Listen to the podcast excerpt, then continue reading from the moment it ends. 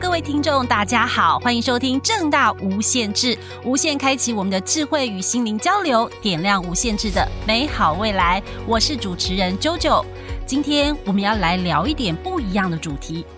你有没有听过都市传说？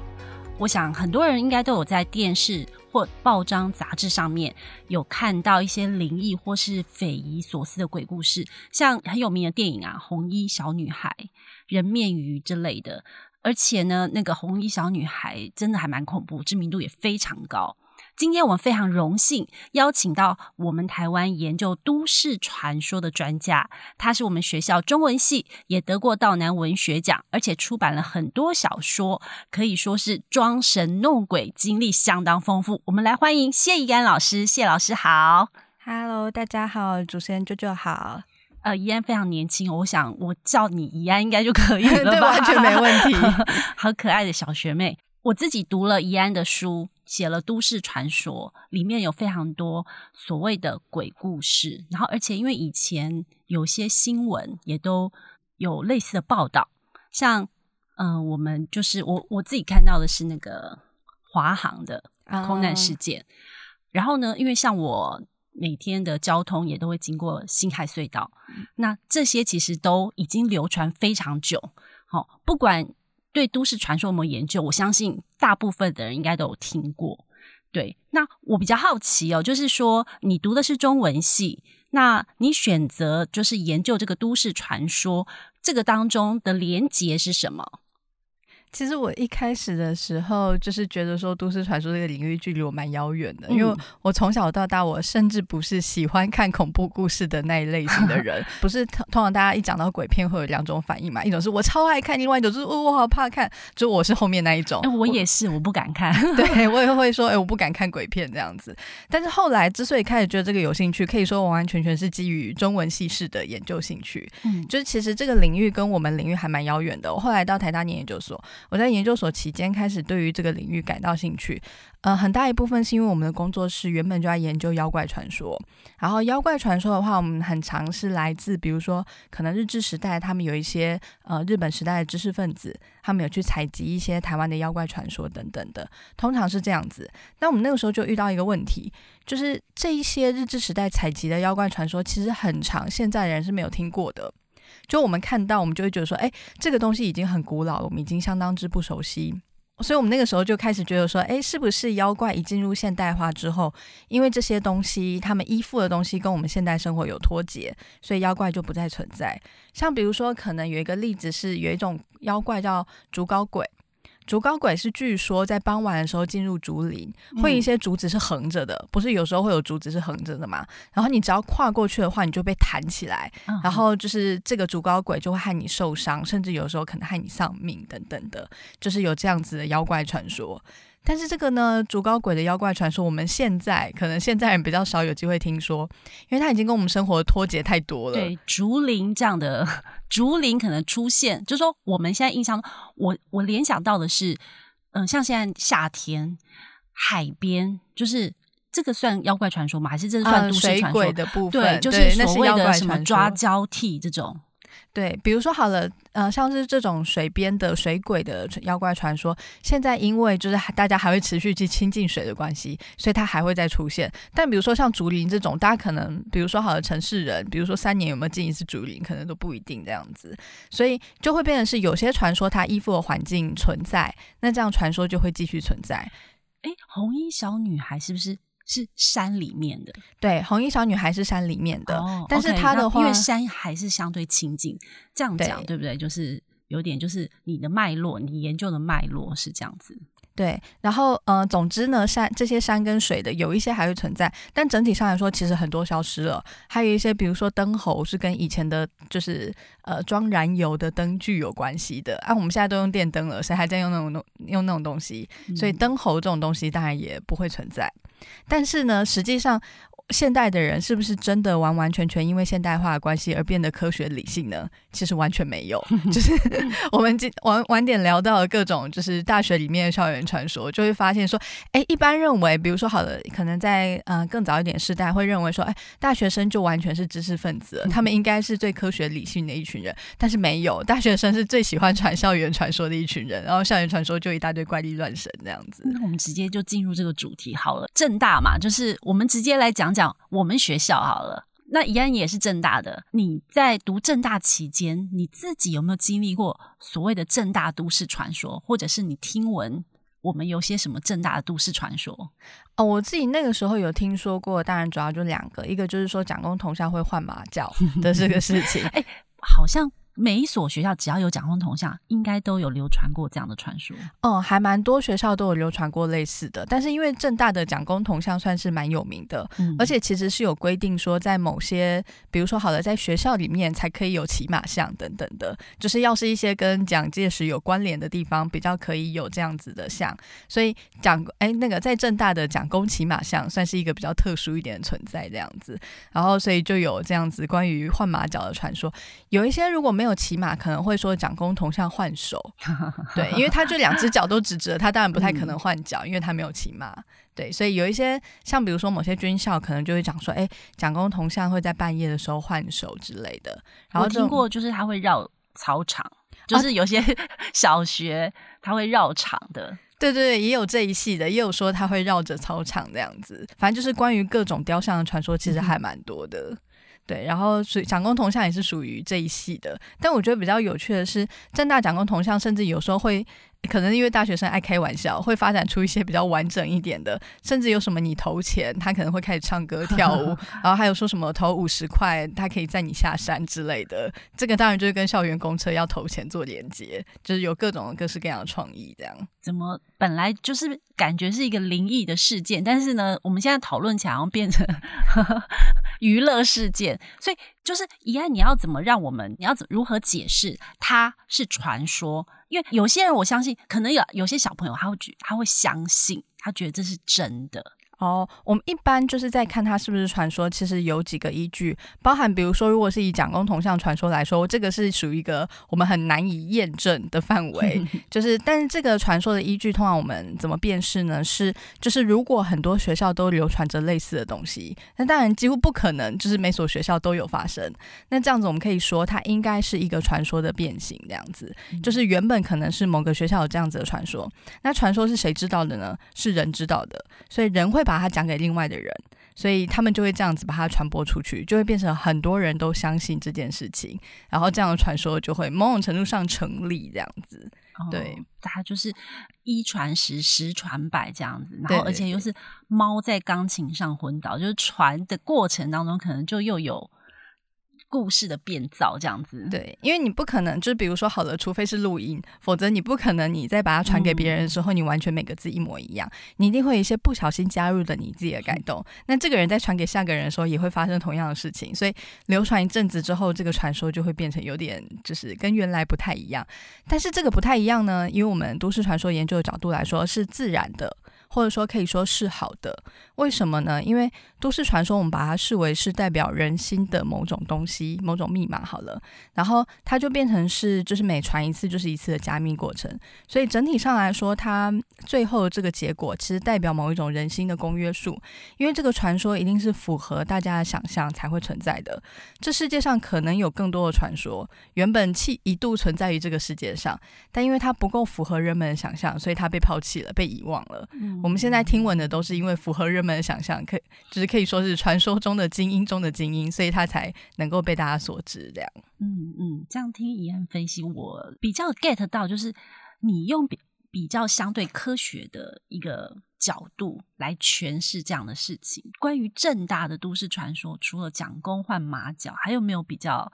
就是流传，就是就像你刚刚说，是传说中的精英有继续被流传下来的，或是你自己听到，或是你自己亲身遇到，有吗？其实我们一般讲传说都市传说，我们不爱说会自己亲身遇到，因为通常大家都是流传，哦、而且对于我们研究传说来说，那个流传的现场就已经是现场了。我们不需要那件事情有真实发生，我只知道有人相信这件事情，那个就是我们要研究的对象。这样，嗯、我自己的话是在呃大学的时候，就是有学弟跟我说，就说他们宿舍里面就是、嗯、呃有乔生那个在长假的时候因为生病然后暴毙等等，所以死在他们宿舍的床上。然后 他他还会说，就是就是在那一栋哦，这样子，然后就会说这个长假结束之后呢，因为这个乔生在长假死了，所以这段时间都没有任何人发现。然后因此长假结束之后呢，宿舍再度开放，然后这个时候的人回来，然后就发现说，哎，这一间寝室传出强烈的尸臭味，然后再看到就发现说，哎，因为他已经死太久，所以他的尸水已经渗进去那个床板里面，然后甚至呢，就是嗯、呃，会说那一栋寝室的。诶，那一间宿舍楼里面的的那个床板是水泥镶嵌的，甚至会说那个水泥镶嵌的可能要割下来，或者说如果它是上下铺的，都会说是在上铺，然后就会说上铺的那一张床必须要锯除等等的。然后接着这个传说的结尾就会说，所以全部的宿舍里面有一间寝室很奇怪，那间寝室只有三张床，你如果睡到那间寝室，就代表你睡到当初乔森死掉那个寝室，就可能会有灵异啊等等的这样子。你在叙述的过程中，我其实有点起鸡皮疙瘩。其实我发现，只要放慢速度，大家就会容易感到害怕。其实这些叙述就是很很现实感，就是说，哎，它可能真的是事实。就是说，也许真的有某个房间，它就只有三张床。那那如果有听到这个传说，又去住到那个房间，我相信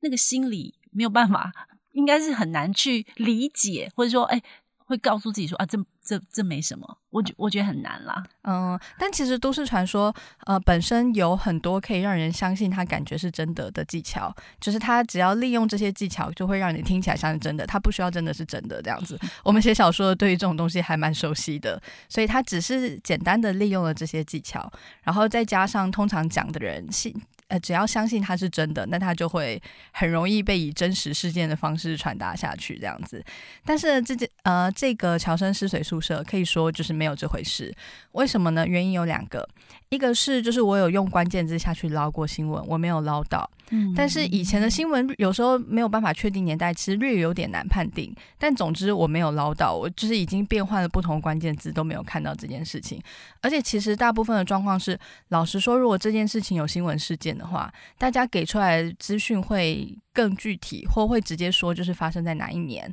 哪个报纸有报这样子。嗯，然后有些人可能就是就会变成说，可能有耆老还有办法告诉你说啊，我当时认识那个学生啊之类的，可能有办法到这个程度。但传说里面完全没有提供这些资讯，所以它跟真实事件看起来就是有一段落差。再来的话是非常多学校，不止正大都有这个失水宿舍的传闻。嗯，比如说好了，正大的话，我目前可看到最早的文字记录是在一九九七年的一篇 PTT 的贴文。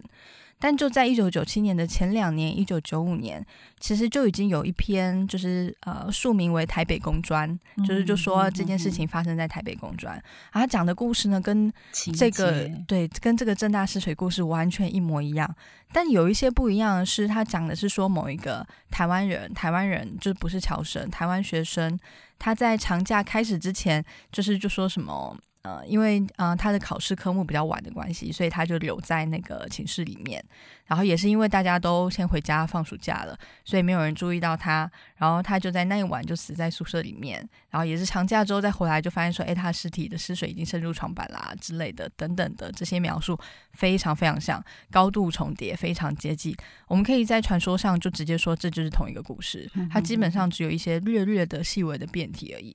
然后除了这些地方以外，包含比如说文化大学也有。然后中兴大学的话，我有听说过，我朋友告诉过我，他听说者是尸体被塞在，哎，被塞在衣柜里面。的版本这样子，然后就是有传出臭味，打开衣柜才发现说哦，原来尸体在里面等等的，这样子的传说也是非常的多。所以就是从这种基本上很多学校都有传说的这点来看，可以说这个故事应该一开始就是可能比如说某个学校传出来了，学生把它传到另外一个学校去，就是就变他是他们学校对大学生之间都会彼此交流嘛，在这样情况，其他地学校的学生知道了，那这样他们就会再把它传到其他学校去，然后久而久之就很多。很多人都误以为自己的学校有同样的故事，所以根据就是你的呃，这叫这叫文献嘛，就是可是反正你有呃用一些科学的方法去验证它。如果真有此事，它应该会是有被报道，但是确实是都没有。那大家可能就是传说，就是传我们学校跟你们学校呃其他学校故事又很雷同。只是角色可能不太一样，对，可以说就是他就是这样传下去的传说。像比如说，还有一个超常，大家超常听到就会说大学里面有女鬼，然后就会说这个女鬼会问时间等等的。很多啊，我只是好奇，就是其实很多学校，应该每个学校都有每个学校他们自己的传说。那我们正大这个湿水。流传也很久了，所以今天宜安是要破除，就是 告诉大家没这回事，对不对？对啊，没有这回事，就是它是一个呃流传悠久的传说，你可以把它当成传说的层面来听闻它。但是如果要说你就真的觉得有这回事，那就不一定要信这样，因为比如说好，我那个时候听说过，听说学弟告诉我的版本，他是说是在自九是。对，是在自强九社，嗯、然后但是呢，更早一点的传说版本是说是在自强四社到六社，那怎么可能两边都有？哦、好，那反正现在就是不管住到自九或是自四到自六，嗯，都没有这回事，大家不用担心，不用担心，正大宿舍很安全，没有这回事。对，嗯、呃，除了宿舍，纵院，纵院也是，嗯、呃，我自己很常在里面迷路，而且我觉得那个。绕来绕去，我常常会南动北动，搞不太清楚方向，欸。走到里面好像就是走入一个迷宫。我自己觉得中院真的是一个很奇妙的地方，就是只要郑大生一讲起中院，都是一副呃的那种感觉这样子。我一开始当我是一个小大一的时候，就是可能是比如说什么晚上要去中院听某个社团的课，然后那个时候学长姐就告诉我哦，你要晚上去中院哦，这样子 就跟我说中院很阴哦，这样，然后以至于我一开始第一次去到中院，我就有一种中院很阴，而且现在是晚上，到底那间社团教室在哪里？会不会找不到他的这种惊恐的感觉？觉，但我觉得正是因为已经事先被告诫过，所以可以说心里已经埋下某一种恐惧的种子。所以等到我们实际上去到众院的时候，看到那个奇怪的地形，那个恐惧的种子就会发芽。我觉得有几个原因：一来是我们真的有超多会在晚上去众院的机会。我自己我自己除了那个社团课以外，后来还上了几堂课，就是刚好是在晚上的，他就是都在众院这样子。再来的话，是因为众院的空间就还蛮奇妙的，蛮奇怪，就是我觉得。人其实对于自己不熟悉的空间的敏感度比我们想象中高，就是我们可能会觉得说啊，这个空间只要我看得到它，只要我能够理解它，那这样子我应该就不会对它感到恐惧。但实际上，即便我们看再多次中院平面图，我们实际上我们肉身还是没有办法理解那个三角形的空间还是五角形的空间到底在搞什么这样子。所以一进去就变成是它是一个我们没有办法以常理判断的空间，对我们来说是陌生的，是异质的。然后，通常这种会让人有陌生的感觉，或者是异质的感觉的这种的这种 feel，它就会跟那种鬼故事的毛毛的感觉是很接近的。所以，像比如说，好像大家可能很常会讲说，哎，中院的电梯会突然停下来啊之类的。其实，老实说，有的时候电梯停在某个楼层，这件事情是蛮容易发生的。我指的是，当时这里学生来往很多的时候，很常就会有人按了电梯，但后来就发现说，啊，算了，电梯等那么久，我还是走楼梯比较快。这个时候很可能就会发生电梯到那个楼层突然打开的情况，这个是比较合理一点的解释。但是当它发生在众院，发生在一个从小 就是从你小大一的时候，学长姐就告诫你说那里很阴的地方的时候，同样一件事情就变得很不寻常。可能其他地方、其他大楼也会有类似的状况，但就只有众院会让大家觉得特别阴、特别毛这样子。然后甚至我记得我还有听说过电梯，他看到电梯开开合合，看起来非常怪异 等等的的这样子的情况。我不确定到底具体发生什么事情。但真的，如果同样的事情发生在其他栋教学大楼，我相信不会成为这么强烈的传说。但它偏偏发生在中院。嗯嗯嗯嗯，我大概能理解，就是其实是可以合理化。嗯、呃，应该是说，它应该只是一个正常的现象，但是它发生的是在 我们心里面已经对这个地方有恐惧的一个地方，所以就会传。这叫穿凿附会吗？嗯，可以说是某一种，就是当你已经有某种预期心理的时候，发生那样的事情，就会觉得说啊，果然中院就是很阴那样。学校很容易有都市传说，还有吗？还有其他你听说的吗？正大，正大的话，好像大概主要就这几个，但是很多学生聚集的地方都会被说很阴，像比如说我自己是在中文系嘛，然后大家就会说，哎，文学院那边很阴啊之类的。然后就是有的时候可能很难具体的说明说到底呃因的因是因为什么，就是有时候可能无法说出具体的故事，但大家的那种感觉就是存在。我比较好奇啊，就是说你做都市传说的研究，我们也听过很多民间故事，都市传说跟民间故事两者之间是怎么分别、怎么分辨他们的异同这样子？嗯，就怎么定义是都市传说，或是它是民间？故事，嗯，他们两个同样都是属于传说的这个类别，就是口传的文化的这个类别。因为我们很常听到都市传说也是人家用讲的嘛，然后民间故事很长，比如说以它比较早期的流传方式也是大家用讲的，所以他们同属于一个传说的类别。而在传统上，这个传说的类别是民俗学的研究范围，所以这两者他们也都是民俗学的一部分。但是呢，我们实际上在研究的时候，都市传说它是一个被划分出来的新兴的领域。虽然说新兴，但可能也已经被划分出来，也已经是五六十年前了，可能一九六零、一九七零年代。那个时候呢，美呃西方的一些学术界，他们特别去提出一些。呃，比较现代一点的名词，包含现代传说或者是都市传说，来概括那个时候他们研究的这个对象。而这个对象是什么呢？是在这一些传说里面，有一些是新兴的。是流传于，比如说，可能从一九六零，或者说一九五零，可能等等的，从二十世纪之后才流传的这这些传说。然后这些传说呢，他们传述的方式是，人们在讲的时候会相信它就发生在我们生活周遭，会相信它是真的。所以让人相信是它是真的，本来就是都市传说的性质。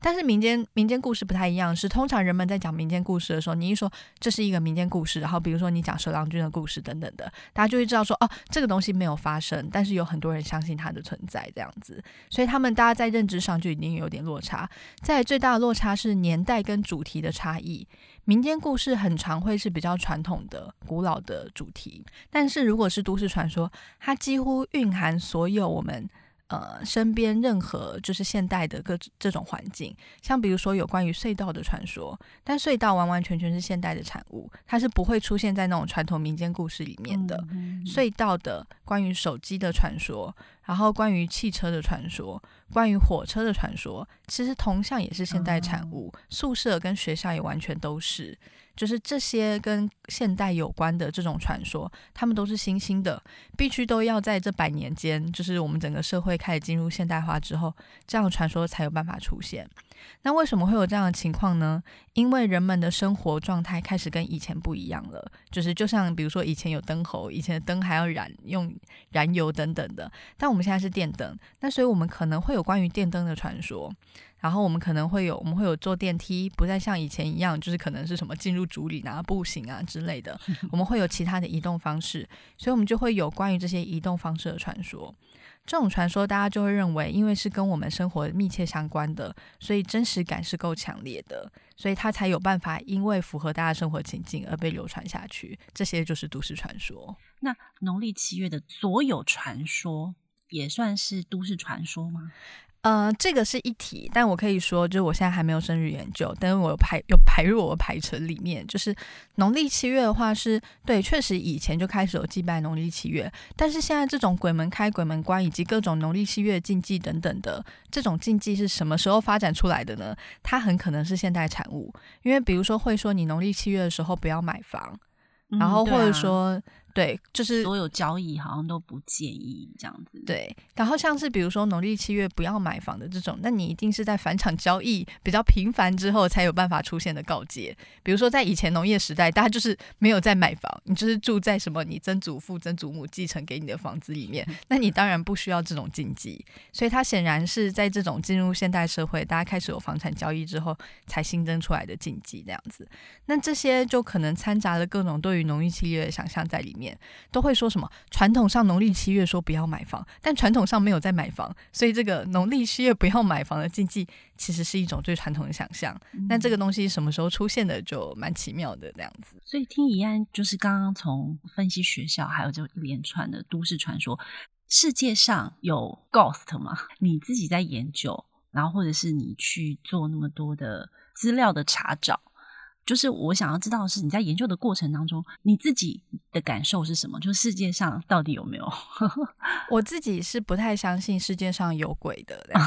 对，我是属于比较不信的那一派，但也没有到非常铁齿的时候就不信啦。就是如果是人家跟我讲说，哎，我的某某某遇到一个灵异故事，然后跟我讲了之后，我会觉得说，哦，好好好，可能有这件事情这样子，也没有到要去驳斥。他说没有，你那个一定是假的之类的。但如果是那种流传太广的传说，我就觉得说，嗯，这看起来就是一脸假的样子。但是你怕不怕？你如果不相信，你应该就没有怕，是这样说吗？呃，我平常其实是不太怕的。我只是我听到某个故事之后，我优先的反应是这个故事的内在合理性够不够，然后以及它有没有可能是都市传说，就是那种大家流传很广的传说。我通常是抱持着这种研究之心，抱持着这种研究之心，就不太会怕了这样子。但是我自己是。呃，不会去做铁齿的事情，或者是不会，比如说什么半夜到什么一些废弃的某些废墟之类的去探险，对啊，我就会就是说，嗯，去证明有没有？对，我就觉得这 这么做，网络上有一些这样子的那个影片流传。对，他们通常就是喜欢演出一种就是 阿姨来这边看看，然后发现哦真的遇到了之类的的情况。但我觉得半夜到那些地方本来就很危险，我说有没有鬼这样子，我就是没有想去。然后，所以我通常会说我在研究的是麻瓜的鬼故事，就是一般就是讲说呃称那些看不到、感觉不到人为麻瓜嘛。那些感觉到人，因为我就不是感觉到人，所以我就不跟他们谈这样子。但是麻瓜的鬼故事的状况是，就是有很多人他们会。嗯，相信就是呃某一些鬼故事真实存在，但是实际上他们看不到，他们并没有真实的感觉到。那他们是怎么相信的呢？这可能有两种，嗯，应该说这可能有内在因素跟外在因素。一种当然就是他所在的环境有人告诉他。这是外在因素，因此他会听说过这个传说。再来是内在因素是，就是他自己本身内心是有对这个传说感到有感觉、有联系的，所以他才会相信他。像比如说，好了，以台湾的状况来说，台湾的大学非常多传说，但其实这点有点微妙，就是在日本并不是这样。日本有非常多的校园怪谈，但是日本的校园怪谈很大一部分集中于高中以下，并不是很常会有大学的校园怪谈。所以某种程度上，这是我们的文化，这可能跟传播的环境有很大的关系。因为很常，大家到了大学之后，大家比如说会一起住到宿舍，然后会离开家，所以宿舍跟大学是重要的传播的环境。那当然就会有很多关于这样子的空间、这样子的地点的各种传说，